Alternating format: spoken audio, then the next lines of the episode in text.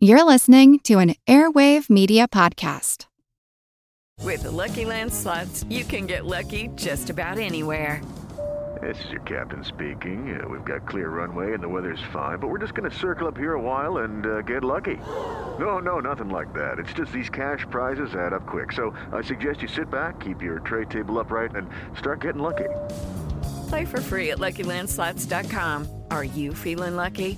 No purchase necessary. Void where prohibited by law. 18 plus terms and conditions apply. See website for details. As a longtime foreign correspondent, I've worked in lots of places, but nowhere as important to the world as China. I'm Jane Perlez, former Beijing bureau chief for the New York Times. Join me on my new podcast, Face Off US versus China where I'll take you behind the scenes in the tumultuous US China relationship. Find Face Off wherever you get your podcasts.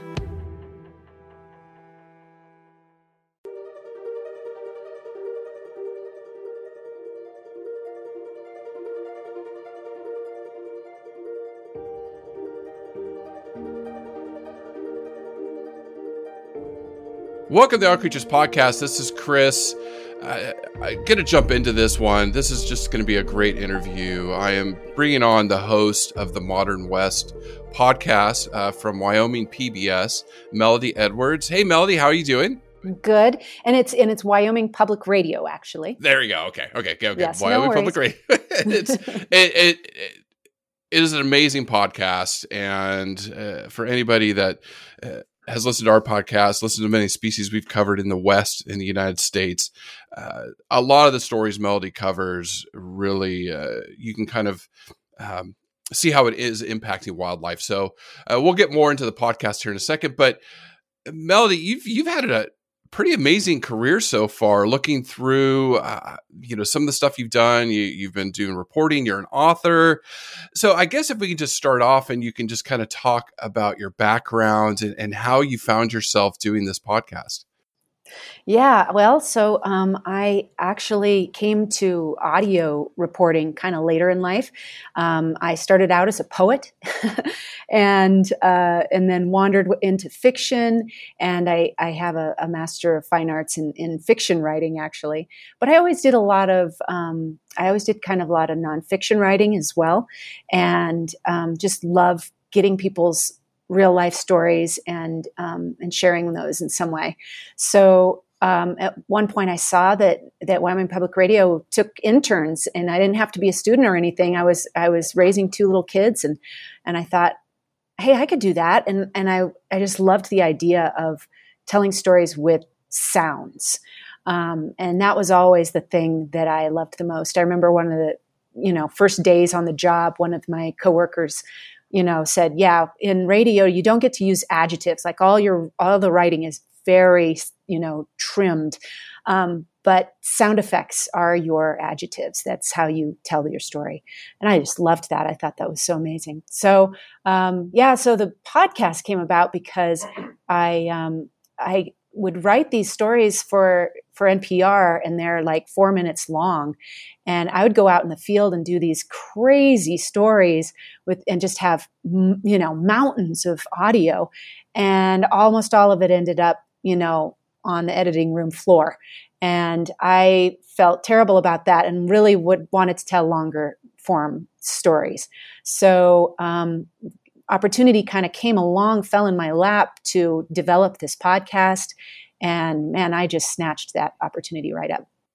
Yeah, no, it it it it, it is such an amazing uh, medium to tell stories, and you know, as long as you keep paying the bills to to keep it out there, people around the world can access it, right, and listen to these stories, and, and they're really, in, in, your podcast, are really captivating. I mean, I really enjoyed it. You know, uh, listening to them while walking around the house or cooking or whatever. Uh, just really quick, so you are living in Wyoming now, and this is it's kind of where you grew up, right? Northern Colorado. I grew up over the mountains in uh, a little tiny town um, called Walden, Colorado, and um, so I'm I, you know, that town was really small and shrinking. And one whole season of the Modern West is actually about my small town, and, and it's called ghost towning because my town is turning into a ghost town. Um, and then I went to high school in Fort Collins, Colorado, um, which is just a little too big. And so Okay. uh, Laramie, Wyoming was nearby both of those places and was just right. So I uh, we moved to Laramie, and my husband and I own um, a used bookstore, and um, we also have a coffee shop um, that's also attached to our bookstore. So uh, that's right downtown in historic downtown Laramie. Uh, it just sounds cozy. I'm sure it's cozy, especially in the winters there, it's, right? It's like the coziest bookstore you've ever been to. Really is. Oh yeah, I can just have some coffee and a Danish and, and grab a book. Oh, I love it. That's I love it. I love it. All right, so uh, really quick before we jump into the podcast, because obviously we want to cover that and, and some of the stories that you're talking about and the issues. Ah, there's so many issues there, and and like when we were contacting each other back and forth, and I was like, I have so much I want to ask you, but we'll boil it down to uh, less than an hour. Really quick, you're a published author, and I saw this, and and, and um, maybe I'll let you say the title. But what's your latest book about? So I have a young adult novel out called Akorena and the League of Crows. Um, and it's actually um, going to be right up your listener's alley. It's um, it's about two little girls who um, are born with the ability to talk to crows, um, and so they uh, find themselves kind of on a journey, um, and they end up with this whole you know pack of crows that they end up traveling across the country with, um, and they're trying to actually save the last whooping crane um, left alive. And it's sort of a set in a slightly in the future, a little dystopian, um, and uh, it's a time when you know climate change has affected you know en- an endangered species, and then so these these the, these crows and are trying to save all of the endangered species. Meanwhile, the bad guys are the ravens, and uh, of course, and Yeah. so yeah, so it's it's it's just an adventure, and I am totally obsessed and have been forever with crows. Uh, and ravens, actually, I actually yeah. think that ravens are, even though they're the bad guys in the in this book, I think I might actually be even more drawn to to ravens. Just such intelligent birds, and uh, I just had a really great time writing that book. Oh, that's great. That's great. Okay, yeah, I saw that, and, and I saw the description, and I was like, okay, I wanted to ask you about it. Uh, we just covered crows a few months ago, and they you're they're astoundingly intelligent. I mean, we've done some parrots, but crows are off the charts. I mean, off the charts. They are Yeah. amazing. Yeah. Yeah. Yes, I, I actually have some ba- a backyard family of crows that we've been throwing peanuts to for years, and um, they they actually left me a little gift the other day. I found a, a feather and a little um, sparkly, you know, piece of something, a uh, little scrap of something that they had left me on my front uh, stoop. So, uh, yeah, they're amazing. They're Uh, that's awesome. That's awesome. Yeah, well, I, I actually have to go back and re-listen to that one because it is one of our. We're getting a lot of comments on it. People absolutely are just Oh. I gotta go. them. I gotta go track that one down. I- yeah, I was like anything and everything January, about crows. Oh yeah, okay. I'm gonna track that down. Then we're gonna have to do ravens next. I mean, soon yeah. those birds just amaze us. All right, uh, let's talk about the modern West. Okay. Can you just give our listeners an idea of of the objective of the podcast? Um, you know, I could talk about it in the episodes I've listened to, but obviously you're the host. So if you can just kind of talk about what stories you're covering and kind of what you really want to uh, to enlighten the listeners about uh, with that Yeah. podcast. Yeah. Um, so, you know, our tagline is that we are um, exploring the evolving identity of the American West. And I think that people have ideas of the American West. They sort of visualize this era um, during the, you know, maybe late 1800s, during the cattle drive era, when there was lots of cowboys moving cows and giant herds across country. Um, and it was this very, very small amount of time of history, but that is what dominates um, our ideas about the American West, and uh, and and just there's a lot of stereotypes about you know who we are as Westerners um, based on that teeny tiny um, little sliver of history. So um, there's lots of people doing amazing things, and uh, you know, Westerners are a very fascinating um, it's just a fascinating culture and it's it is evolving and all sorts of really cool things too i mean the, the stories are unlimited um, that we can do to to try and tackle that and just show show that that the West is, uh, you know, we are our history, but we're also so much more. Right, right, and, and it's your backyard. So, is it, growing up there, and and you know, I grew up in California and then lived mostly in the south of the U.S. So, haven't had a chance to really live or experience where you live uh, much. And you're right, there is kind of this. Uh, this American, uh, dream, I would say dream. We, we, you're right. We put you on a pedestal, and and and respectfully though, I mm-hmm. think I think most Americans look at the folks that live in Montana and Wyoming as hardy, and you you all wear cowboy boots and hats, and uh, you know you all have a little bit of a draw, and it, it, there's just this mythos about it. Is that what kind of drives you to tell these stories? You know, because okay, sure we have this mythos, but here's the reality on the ground. Yeah, the, for sure. This season that I'm working on, which is called the Great Individualist, and you know that I, that term, the Great Individualist, actually refers to just what you were talking about. This this kind of cowboy um, sort of character who's just rugged and can you know doesn't need anybody can just be roaming across uh, the wide open spaces all by himself you know um, finding bad guys and and and that and that there's you know we have these ideas that that's uh, what the west is about and we are these great individualists. But you know um, i think that that that holds us back too you know being um, so sort of uh, beholden to that myth- mythos. Um, and we do need each other and um, and we're seeing that you know the people who are succeeding the most at ranching these days are actually um, you know, finding ways to really build community uh, and and doing all sorts of amazing stuff, you know, to try and um, you know create a new sort of more holistic, more sustainable kind of agriculture where cattle on the landscape aren't, you know, um, damaging waterways um, and uh, you know just causing a lot of damage over grazing, things like that. Um, and so there's you know communities that are coming together and kind of pushing back on that. And actually, a lot of the the leaders in that movement are women, and so that's yet another way in which the stereotype doesn't quite fit. Yeah, yeah, yeah, yeah. No, we need we definitely need more women and, and that empathy uh, mm-hmm. for our backyards. I, I, I guess this is a good good point, a good segue because really a lot of what I wanted to ask you is what's going on with the wildlife. I, I, can do research, I can read news articles, you know, here from New Zealand, uh, not being there, my feet aren't on the ground there. I guess if we can just kind of do a broad and then we'll kind of drill down a little bit.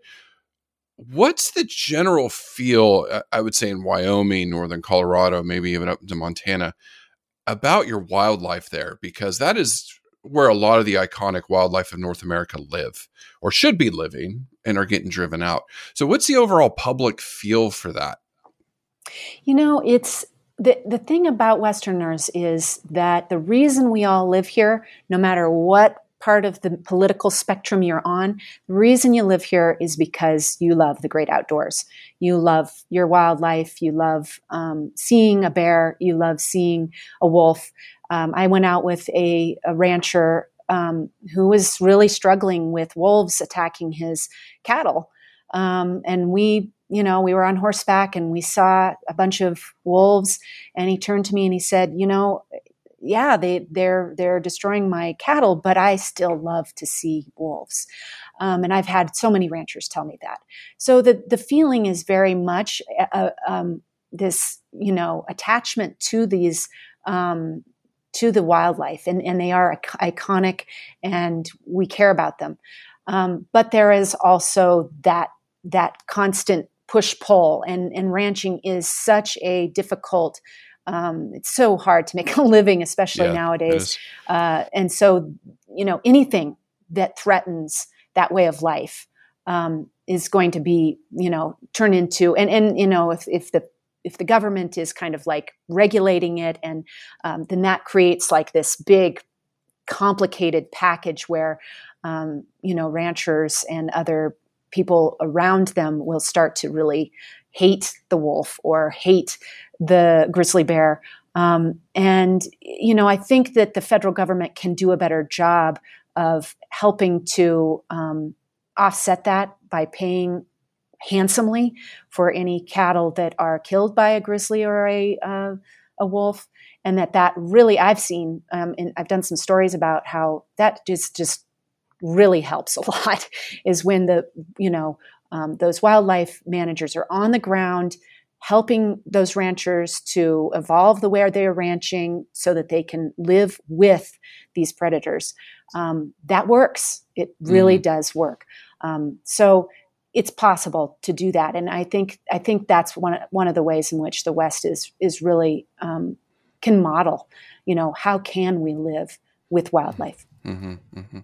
No. It, it you know, my it's funny. I, whenever we do stories, like my mom's side, we were fishermen out of uh, Los Angeles, and then my dad's side is all animal ag, so I have that flavor too. And and farmers, they work so hard. They anybody that's ranched, uh, raising cattle, or even growing corn. I mean, they are some of the hardest working people you'll know. They're not rich. It's a very tight business. So losing a calf can make a difference, you know, uh, where you have to fire a ranch hand because you can't pay them. So I get it and I get the empathy, but on the other hand, you're right. They have to change the ways they're doing business because they are going into conflict. Because we're right now, and and I know I sent you a list of questions, but maybe I can get your opinion on this if you look a little bit further west of you, there's this state, maybe the redheaded stepchildren. I, I shouldn't say that, but Idaho, mm-hmm. and and they've got open season on wolves now. I, I mean, what do you have, have, you looked at that there? You know, people talked about there in Wyoming, and you know, wow, yes. you know, what's going on over there? Yeah, it's uh, the states around Yellowstone are, you know, having these open hunting seasons so that as wolves walk out, you know, they, they're mm-hmm. protected in Yellowstone National Park. You can't you can't hunt them, mm-hmm. um, but the minute they step foot outside of of um, the national park, they're just getting you know shot down um, yeah. which is just really hard on those packs. Um, wolves are are a species that really need to have like generations of wisdom that they pass mm-hmm. down, mm-hmm. and uh, you know I've been told by ranchers that the best way to manage wolves is actually to let them, you know, you know uh, establish their their family dynamics so that they have an alpha male and females that are teaching the younger generations mm. to stay away from those cattle. Mm. Um, and when you break, when you kill off a bunch of of wolves, it just sends all of the other wolves scattering and and shakes up their packs so that they no longer have that that um, that knowledge of how to interact with um, with cattle um, or sheep or whatever mm-hmm, the livestock mm-hmm, might be. Mm-hmm. So that is a really big problem in some of these states that are just you know loosening these laws all over the place. Wyoming has actually, I feel like they have a pretty good. Um, it's not great, but it's it is. We don't see the numbers of wolves just you know getting shot down right outside um, even though they when they leave they can be shot but mm-hmm, it's mm-hmm. Uh, it's a little bit more limited and um, i don't know i think that wyoming game and fish has has taken a pretty good um, approach that helps ranchers and everybody feel a little bit more willing to accommodate those right. wolf packs Right, rather than just go out and shoot them all. Yeah, yeah. yeah. Mm-hmm. But unfortunately, yeah. that's not the case with those, some of these other states and yeah, and, and they're suffering. I mean, because the political climate in the U.S. Yeah. is just an, uh, it's topsy turvy. So yes. won't go there. But it's just uh, you know the federal government and the state governments and and uh, you know are hoping some things change because those wolves are so critical, just so critical yeah. to the biome. Oh, they are. Yeah, they just oh they're done a lot now the other parts that that have bled into your podcast storytelling, which I really enjoyed, was talking about buffalo. Mm-hmm. If you can kind of just lay out how buffalo are doing in your region of the world, uh, and you know how I guess, like you said, Wyoming uh, Fish and Wildlife, how they're helping reestablish these herds, protect these herds. How are they doing? Yeah, so I have been covering uh, the Wind River Reservation, which is here in Wyoming, in Wyoming, uh, for since I've been a reporter, and right away. Um, the uh, Eastern Shoshone started developing their own herd of wild bison. So these are these are not the kind of bison that you see grazing behind fences, nicely behaved along yep. roadsides. Yep. These are these are much more. Um, uh, they, their temperament is a, a, little bit more erratic, and uh, they are actually descended from the the very few um, bison that actually survived their annihilation um, during the late 1800s. And the um, the Eastern Shoshone um, started developing a herd. Uh, they are now up to, I believe, in the mid 60s. I think they have. They and they, every year they have um, bison calves that are being born, um, and they are working with a coalition of tribes across the West. I think tribes across the country that are. Um, it's a real movement to try and and grow the number of wild bison that are descended from, um, that are not crossed with cattle, that are descended from Yellowstone bison. And it is taking off. Um, the Fort Peck tribe has, up in Montana, has, um, they have established like a quarantine program. So, because of course, ranchers are very concerned that brucellosis will spread from bison to um, to cattle, even though there's actually not been any um, you know verified cases of that. Right, right, right. But uh, Fort Peck has has a quarantine program, so they the the bison that would be um, put down uh, in Yellowstone National Park as that that herd oh, grows too big, they take those some of those bison, they quarantine them, and then they release them out to other tribes and to other parks and um, and national forests and stuff. So it's really a growing movement. That's awesome. That's the first we've heard of that. Yeah, yeah. Again, we covered bison a couple years ago, but yeah, they were down to a few hundred. I mean, yes, it, that was it. It was yeah. it was annihilation. It was yeah. really they were basically on the verge of extinction. Yeah. I mean, they there was millions and millions, billions, like one of the largest, um, uh, you know, herds of roaming, migrating animals on the face of the planet, and within a very few years, just a few years, went from that to almost extinct. So exactly like yeah. Oh my god. Okay. Can you kind of paint a picture for the listeners? And and you kind of do this a little bit. You you you do dip into history, which I really love in your podcast. Uh, uh how much has changed uh, in the West? You know where you're at. I would say pre European times. You know, Native Americans maybe they had horses, maybe they didn't for many hundreds of th- if not thousands of years did not have horses. Because um, I, I, really quick just, just to tell listeners horses were reintroduced to the americas by uh, the spanish and portuguese i think. I think it was the spanish getting loose in the 1500s and that's how the american indians or native americans got their horses. Anyways quick history lesson. But you know what did wyoming look like then? Then Europeans, my ancestors, you know, I, assume your ancestors, come in, make a whole mess of it, and then where are we today?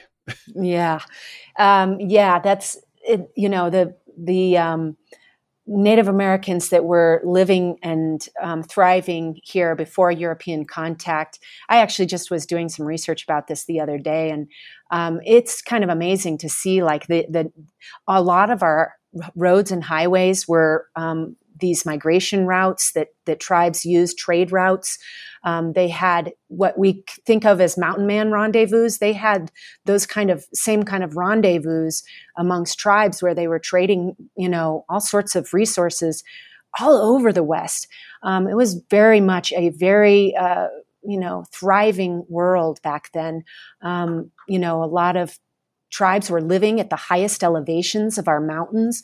Um, this is brand new science that's just been coming out, These, and they were, you know, surviving um, year round in, you know, uh, above timberline, um, you know, hunting bighorn sheep and things like that. Just really cool tribes, really cool cultures. Um, and then, you know, those Europeans um, move into the uh, American West kind of wanting to bring sort of a European vision of civilization and sort of impose it onto this landscape, which was just not conducive to cattle or sheep. Um, that that didn't quite work, but that was in our head cows equal civilization. That's Yes. just how, Yep. in our European minds, that's how it works. If you're going to be civilized, and, and and you know, Lewis and Clark, they were so happy to get back and see cows. That was a sign that they were truly back to civilization. Yeah, yeah. Um, and so the only problem is, is that the American West is a very arid climate, and the amount of grass that cows need is just it's not available except over this huge expanses, um, and they have a tendency to just kind of eat down their very favorite kinds of of grasses until they're gone, and um, and the over- overgrazing. The other problem that cows have is that they just have a tendency to hang out near water, and so you have water pollution. Um, nowadays, we also the, um, one of the biggest problems with cattle is how much methane they release. You know, we all hear about the uh, burps and farts. Mhm, Uh, it's a mhm, real mhm. thing. Yep, yep, yep. So, so they're releasing a ton of methane into our atmosphere and very much contributing to climate change on top of it all. So, so that's yeah, it in a pretty you know in a few generations uh, we we really transformed this landscape unfortunately and um, i think that everybody's trying to figure out well now what do we do Yeah, yeah, yeah. I, I, I haven't brought it up in our regular podcast yet. Uh, I, I think maybe the week uh, we released this interview and the species we cover, I, I, had a graphic that showed uh, the density, the, the the biodensity on Earth, right? And there's eight billion, almost eight billion people. Uh, there's close to, I think, oh, top of my head, thirty billion farm animals. You know, like one and a half billion cows, maybe two, one and a half, to, up to two billion cows in buffalo. And then chickens outnumber everything like 23 billion. Hopefully they don't ever revolt. But but wildlife made up less than 5% of the biomass of all living life on earth. Uh, not, not- don't take out the insects. I mean i think this is just mammals and stuff I, I'll, I'll cover that graphic it, it's inten- it's insane and i see it here in new zealand uh, the work I'm doing down here, I mean, we have green grasses everywhere. It's just green year round. It's gorgeous. Uh, but yeah, in the West, it's it's it's rugged. It's it, the grass is not green. It's at certain times of year. So uh, one thing I noticed here in New Zealand is there was a lot of deforestation to make way for pastures. Is that similar in Wyoming, Montana? I mean, have they bulldozed forests and cut down a lot of trees to make no, way for No, it's not Yeah. that. And I know that's a big problem, especially in terms of climate change, that deforestation. Um, but here in the West, we didn't really have the trees, um, and so um, they're they're sort of roaming um, across the landscape, um, you know, far and wide. And um, you know, the the the real issue is just overgrazing because there just really isn't that that kind of grass. And that's the thing is that this is, you know. Um, not a species that that we should be probably having quite such a dominant I mean it's just so much associated with the American West and it's just really a bad fit. Yeah, yeah, yeah, yeah, yeah, yeah, yeah. When you need mealtime inspiration, it's worth shopping Kroger, where you'll find over 30,000 mouthwatering choices that excite your inner foodie. And no matter what tasty choice you make, you'll enjoy our everyday low prices, plus extra ways to save, like digital coupons worth over $600 each week. You can also save up to $1 off per gallon at the pump with fuel points. More savings and more inspiring flavors make shopping Kroger worth it every time. Kroger, fresh for everyone. Fuel restrictions apply.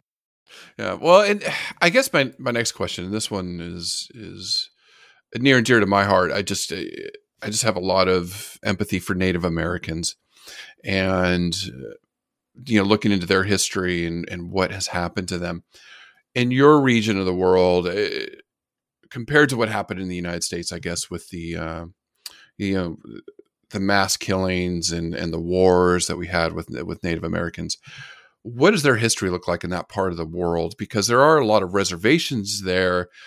Are, are, are they thriving? Are they doing okay, or is it is it, are they struggling? I guess is my question. Yeah. Um, I, I so the the history here in Wyoming is really quite fascinating. Um, the uh, Eastern Shoshone tribe had, um, you know, they had originally been promised a huge in, in treaties um, had been ho- promised a very very large amount of land um, and then it, that was whittled down whittled down whittled down um, until they ended up on a somewhat small um, reservation at the base of the Wind River Range. And then what happened was that the Northern Arapaho tribe, this was after um, the Battle of Little Bighorn and all of that, um, they were being marched. They were going to be headed down to meet up with the rest of their tribe that was in Oklahoma. Um, and they had a really horrible winter and um, people were dying. They were, you know, one of those horrible marches. And so they got to the Shoshone tribes um, reservation, and the Arapaho and the Shoshone are not. They are they're traditionally um, enemies.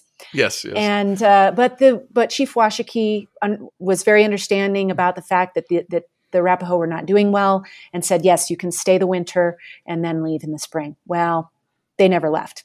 And so mm. now those two tribes have been coexisting on a sort of small reservation together, uh, making the best of it for a very long time. Um, and so they have been working things out, but it's it's a it's a you know a hard uh, it, you know it's not an easy relationship. Um, mm-hmm. But they've kind of found their way to self you know to they are sovereign nations and they're um, they've kind of the the government kind of wanted them to to do things their way and, and they wanted them to, to wanted to treat them as a unit they've kind of separated and they're self-governing um, and that's worked out much better they are doing okay in terms of they both have um, casinos. Uh, the the northern arapaho tribes casino is the largest employer in the county. Um, and you know they the northern arapaho um, are a, very much a growing tribe. Both tribes are very young because they have um, lots of young people. And that's a good thing. That is a really wonderful thing to see because there's a lot of vibrancy. There's a lot of energy and excitement about all the kinds of things that they can do um, to grow their tribe and to create leadership. And um, of course there's lots and lots of struggles. They're, they're very there's a lot of poverty. There's a lot of struggles with um, with addiction and and and some of those things. But um, when it came to like COVID, they just were amazing. They compared to the rest of Wyoming, yeah. they were uh, they were very proactive in terms of protecting their elders, making sure that they shut down the whole reservation. They um, uh, made sure that there was mask orders and um, um, just restrictions that to make sure that that was a safe time. And it, they were very much showed um, amazing leadership during that time. Uh, good, good. I mean, it, it's their story is heartbreaking. You know what happened uh, 140 years ago, and and and even you know continuing on, and it, here in New Zealand uh, with the Maori, it's it's a very similar story. I mean, it, it it's very eerie. Uh, and mm-hmm. saying that, like our tribes are called iwi, and and there are uh, tensions sometimes, and there was wars, and I'm still learning all the history of it. Uh, but when the Europeans come in, and and you were like little toddlers, we come in and just you know break up the room, and uh, it's just yeah. So their yes. their stories needs to be told. So thank you for for doing that, and and your stories coming in, and oh, I forgot the gentleman you were talking to, and he was like oh, I'll never call him a cowboy or something. He, he just yes, yeah, yeah, J- Uh, Jason Baldes, and yes. he uh, he was. I loved when he talked about that that he had grown up in Wyoming, which is the cowboy state. He didn't want to be a cowboy. Yeah, he didn't yeah. want to. He didn't want to go to the University of Wyoming because yeah, right. uh, you know the motto is you know the world needs more cowboys, mm-hmm. and they plaster a cowboy image on every single right. thing. And he was like, "No way, I'm not. I'm not going to college there. I'm going to go to Montana or yep. Colorado or anywhere yeah, else." So yeah, that was great. That was a great story. Yeah, That was a great story. Listen to him, and I just yeah, I get it. I get it. I get it. I get it. I get it. it real quick question. One of the things I, you know, and this could just be my ignorance, but is there a lot of uh, exploitation of the land with fracking and uh, gas development in that part of the country? Because I, I would hear stories of like, you know ranchers uh, lighting their their water on fire and and a lot of those fluids leaking killing cattle things like that. Is that a big issue or is that just kind of like no it, it, it you know we have a lot um, the, our number one industry in the state of wyoming is um, coal and oil and gas. So definitely we're the energy basket of the country. Um, and so yeah there's very much an, an issue with um, making sure that those those that industry isn't you know um, taking advantage of sort of the loose regulations of our state and kind of leaving behind messes, which we have been seeing uh, quite a bit of, especially as coal uh, the coal industry has gone bankrupt. So you know, um, and th- and that really has affected. Uh, wildlife, we have um, one of the things that has come to light just recently is that we have some of the longest, uh, like we have the longest mule deer migration route in the world. Um, and we have a pronghorn migration route, we have an elk migration route, and these are still intact, which is just amazing. And these these are animals that are migrating you know, just like hundreds of miles to get from, you know, their summer ranges in the high country down, down, down to the red desert, you know, where they can winter. Um, and so, you know, unfortunately, they do have oil and gas um, fields in the middle of some of those migration routes. And so they're, I think, I, I, I have to say that the state of Wyoming is is working to try and figure that out, and um, to try and figure out how to both protect um, those migration routes and make sure that the, their you know the oil and gas industry can, is able to um, continue to you know bring in revenue. I know. I know. In the beginning, you said you know many of the people that live there like to see the wildlife. Do you think the general feel of the the region they want to support wildlife conservation, or is it just oh, it's just Yellowstone? We want to protect Yellowstone, great, but anything outside of that, no, you know, whatever goes. You know, it's it. You never know.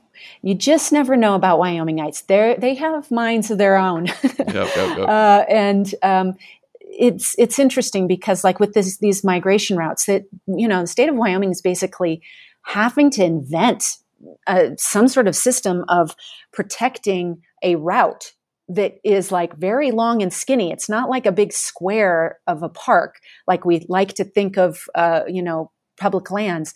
This is a long route. And, and so Wyoming's having to be cr- very creative about, well, how do we do this? And they're having to invent the wheel.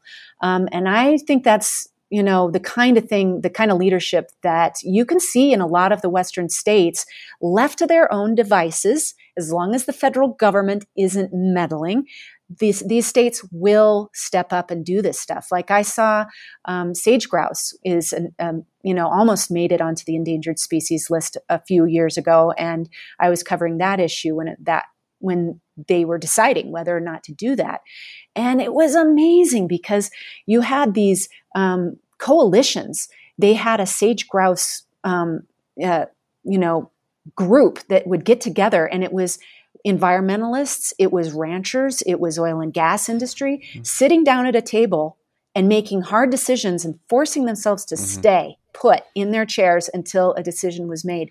And they did it. Can you imagine Good. that? Like we, Good, we haven't yeah, seen yeah. we haven't seen Congress do anything of the no. sort in years. But no. these these wildlife groups, they are models for how yeah. democracy works. And left to their own devices on the, that more local level, they're actually quite functional. I would to hear more of those stories if I can request anything on your podcast. Yes. because that would be amazing to hear that and how uh, there is so much discourse in the United States, and I think a lot of it is artificial. Um, you know, without yes, getting into it political. too much. Yeah. yeah. and it's you know, in, you know, international influences uh, definitely are in there, uh, trying to break up the country. And you know, one thing we always talk about is conservation's local it's always local. Uh, you know, here in New Zealand, I can't tell you know those uh, people in Java and Indonesia how to save the Sumatran rhino. They have to do it themselves. Or they're in the United States going to Africa, you know, for oh, you know, you need to protect your elephants. No, it's local. It's it starts local. So getting those people involved, that that's how you're going to solve the problem. So that's awesome. I, am going to look more into that. I wrote this down. I definitely yes. want to want to learn more about that, especially the sage grouse and what, what's yes. going on with there. Well, uh, the one story that you were telling recently, Jim Elliot, and does he represent the cowboy values today? Is he is he kind of the iconic old cowboy, but has I would changed? say so. Um, you know, it, it's it's he's he's definitely sort of like um, to I guess I should just say that it, for me, he's like an uncle, you know, mm-hmm. uh, mm-hmm. somebody that I grew up with who is sort of that the the cowboy ideal, somebody who really was a great individualist, somebody who made up his own mind about things, um, and you know. I think you heard that in that episode when he talks about Native Americans and how, you know, maybe this landscape would be better if we had left it in their hands. Um, and, you know, I think that what we're seeing now is, um, you know, that that that that the Jim Elliots are still um, alive and well amongst us for sure, um, and that you know that and he's the, he's the kind of guy who's not going to get politicized. He's not going to um, necessarily be persuaded by you know what he sees on TV or whatever. Um, and I think that there's a lot of of ranchers out there that are making up their own minds forming their own communities and doing new things. Um, and, that, and very much so in the regenerative ranching movement, um, where, you know, these are still guys, you know, families, um, and like I said, a lot of them are um, led by women um, that are, you know, taking what they grew up with and those old sort of ways and evolving them and trying new things.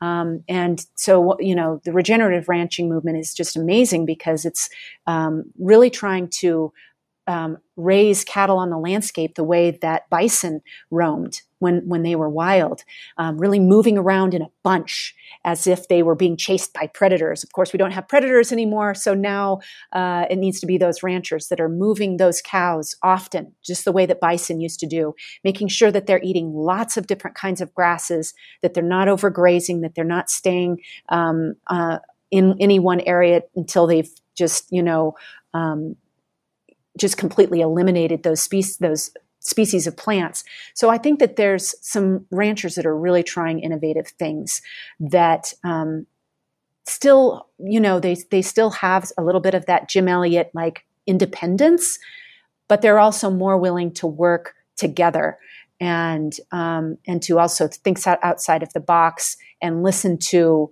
um, a more diverse voices for our leadership.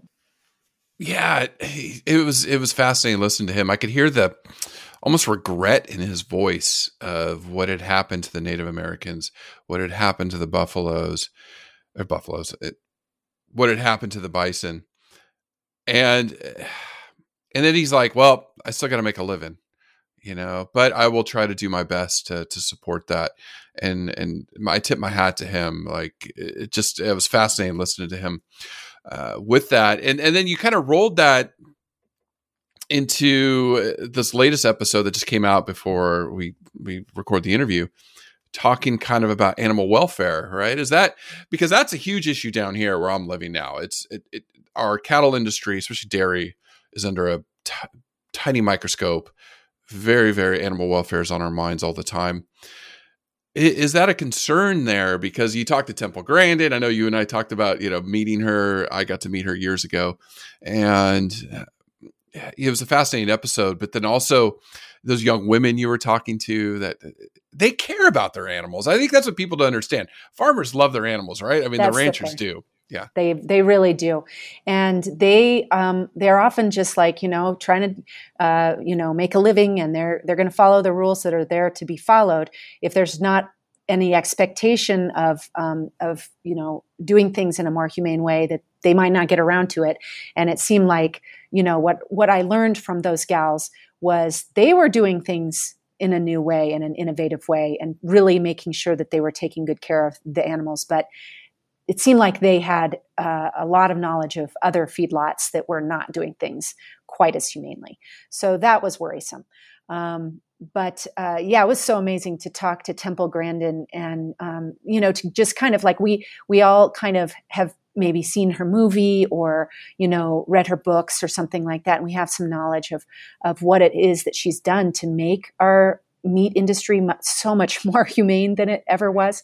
But she had some real specific things to say about, you know, things are, there's still room to change and grow, especially with climate change. Um, you know that that a lot of these feedlots are just out there under these blazing sun, um, and these animals are, do not have any shade whatsoever. She's saying, you know, these animals need to have shade um, and, and enough shade for all the animals. Um, so that was one of her main concerns. The other thing that she said was that um, cows are being raised to be heavier and heavier so that of course they can we can right get as much meat off of each animal as possible they're maximizing uh, the animal but that's leading to terrible lameness um, and so there's some there she had some really specific concerns uh, that she was still working on so um, that was really great to talk to her yeah, I loved listening to her, and, and she's she's a little bit more outspoken. I remember,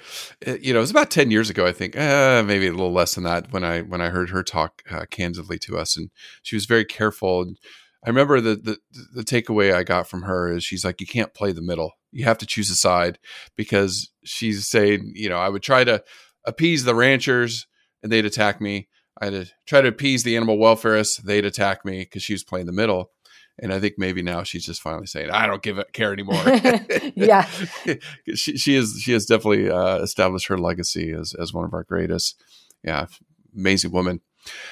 So you're right. Climate change is a big issue.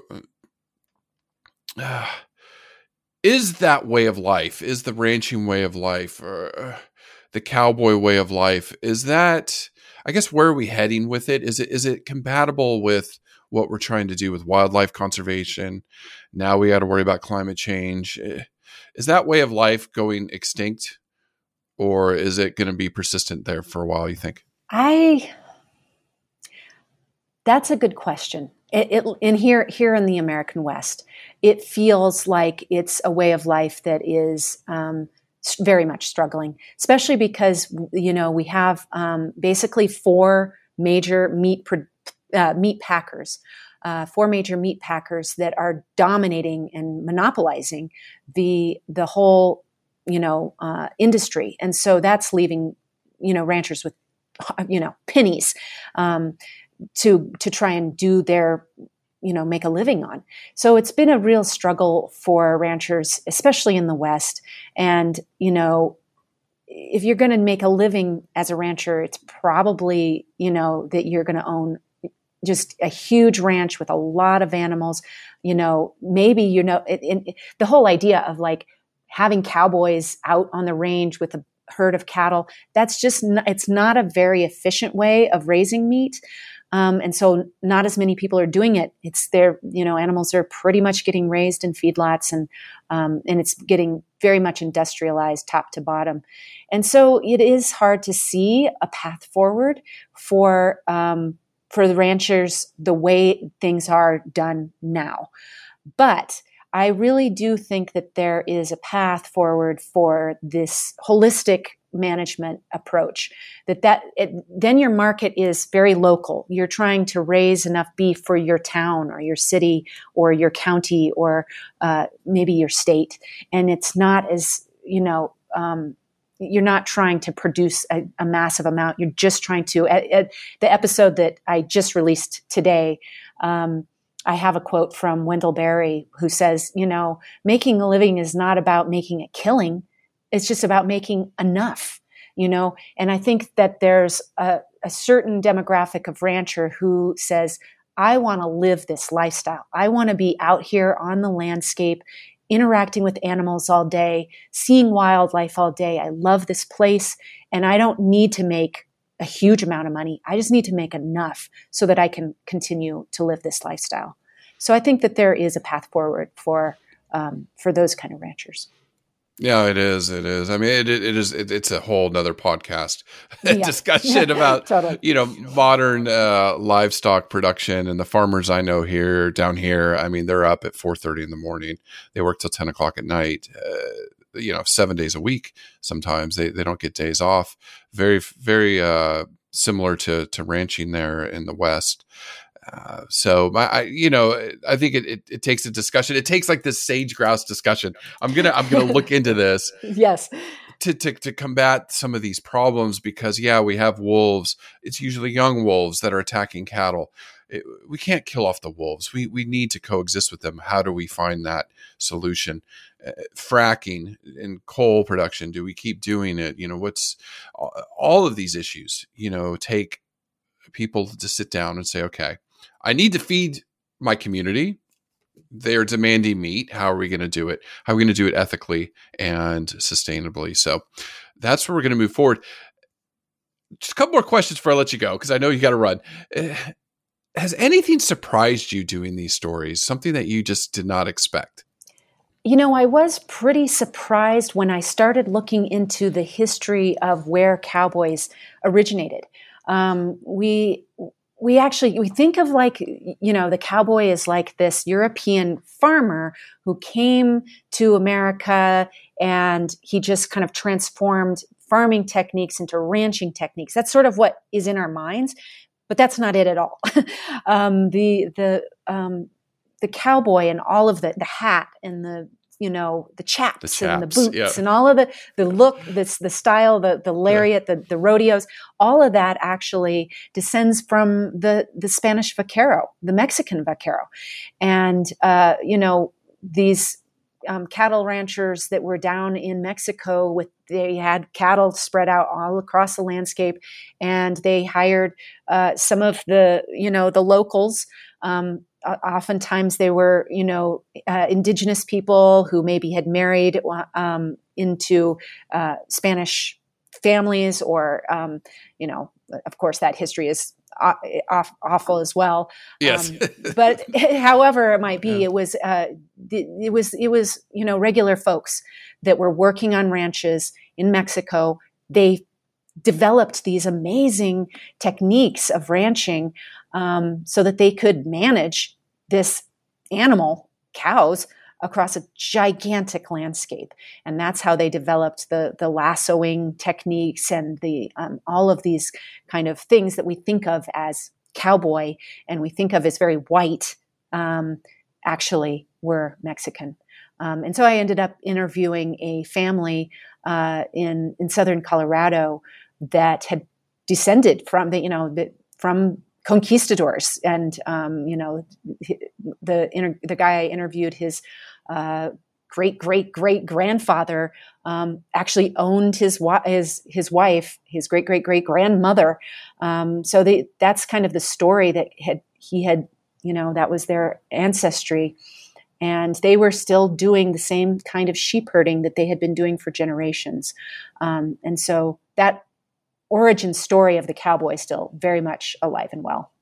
That's awesome. I'm going to chase that episode down. Yeah, that's that's, uh, that's episode two. So, okay, yes, okay, go okay. check it out. Yeah, it's a really good. I one. will. I haven't heard that one yet. I definitely will listen to that one later today. That that's fascinating. A uh, couple final questions. What's next for the Modern West podcast? So, where are you guys taking that? Any insights into some stories you might be chasing down? Yeah, so um, it's sounding like what the next season is going to be about is actually um, that history of um, the the Indian Wars, the Plains Indian oh, wow. Wars. Oh, yeah. Um, there's a lot, you know, like as we were talking about earlier, that that story, that history we have when we learn about it in school. Um, it's very in these piecemeal, like there was this battle and there was that battle, and this is who won this battle and that's who won that battle. But in the in when you talk to Native American tribes, the, that story is all very connected, and uh, you know it's it's a much more nuanced um, story. And so we're going to do a whole season um, just talking only exclusively to um, Indigenous, you know, historians and activists and people who ha- are trying to heal that history and all the kinds of amazing stuff that is um, happening in, you know, Indian country these days to kind of try and um, address and, you know, look hard at a history that is just really sometimes brutal to look at. Yeah. Yeah, yeah, yeah, yeah, yeah. I, I, I, I'm excited to to to hear uh, mm-hmm. uh, more from from the podcast. It's it's that good. It's really good, and and I Thank highly so suggest much. our listeners. Yeah, it's just a wonderful storytelling. Uh, the editing, everything is very professionally done. It, it's an amazing, amazing podcast, The Modern West, and we'll definitely put the links in our show notes. Final couple questions for you. Uh, what's next for Melodie Edwards? Are you writing more books? You, you know, I would love to write a, another book about um, Akorena and the League of Crows. I, I uh, kind of left everybody in the lurch at the Okay, end good. of that book. So I do need to uh, somehow squeeze in a little bit of novel writing at some point. Yes. Yeah. Um, but I'm always writing poems, and um, I always have a million different, you know, writing projects as well. So yeah, Yeah, no, I, I'm like, okay, I need to go to Wyoming. And I need to find your Yeah, little come coffee and shop visit. and come grab a book and just chat, chat about the uh, the the Wild West. Uh, where can we find out more about the podcast or any social media you'd like to promote or put out there? Yeah, um, I'm at, at you know I'm on social media at um, Modern West Pod on all of the social media things, um, and you can also email me at the Modern West um, at uh, I think it's the Modern West Pod at gmail.com. and then uh, you know the podcast is at the Modern West um, org. So I'd love for people to, um, you know, download a few episodes and and uh, see what you think. It's it's a very immersive experience. Every episode, we are someplace amazing with lots and lots of sound rich um, experiences. So hopefully, people can. It is. It, it, it's it's a little bit of Americana, but then yet it's a little bit of polit- politics. It's a little bit of wildlife. I, I think for our listeners, uh, it's a change. You know, obviously from our podcast, but uh, highly recommended. The Modern West podcast host Melodie Edwards. Melodie, thank you so much, t- so much for taking time to chat with us today. And I look forward to, to keep listening and seeing where you're going. And if I get to Wyoming, I, I'm coming to visit and, and have some coffee at your uh, your- your Absolutely. shop. You got to. If I come to New Zealand, I'm going to come Yes. knock on your door. Absolutely. I'll, I'll show you all around. It- it- Okay. it's, a, it's a treat. It's a treat. Yes. Well, take care. Thanks so much. You too. Bye bye. Okay, round two. Name something that's not boring. A laundry? Ooh, a book club. Computer solitaire, huh? Ah, sorry, we were looking for Chumba Casino. That's right. ChumbaCasino.com has over 100 casino style games. Join today and play for free for your chance to redeem some serious prizes. ChumbaCasino.com. No purchase necessary. Where prohibited by law. 18 plus terms and conditions apply. See website for details.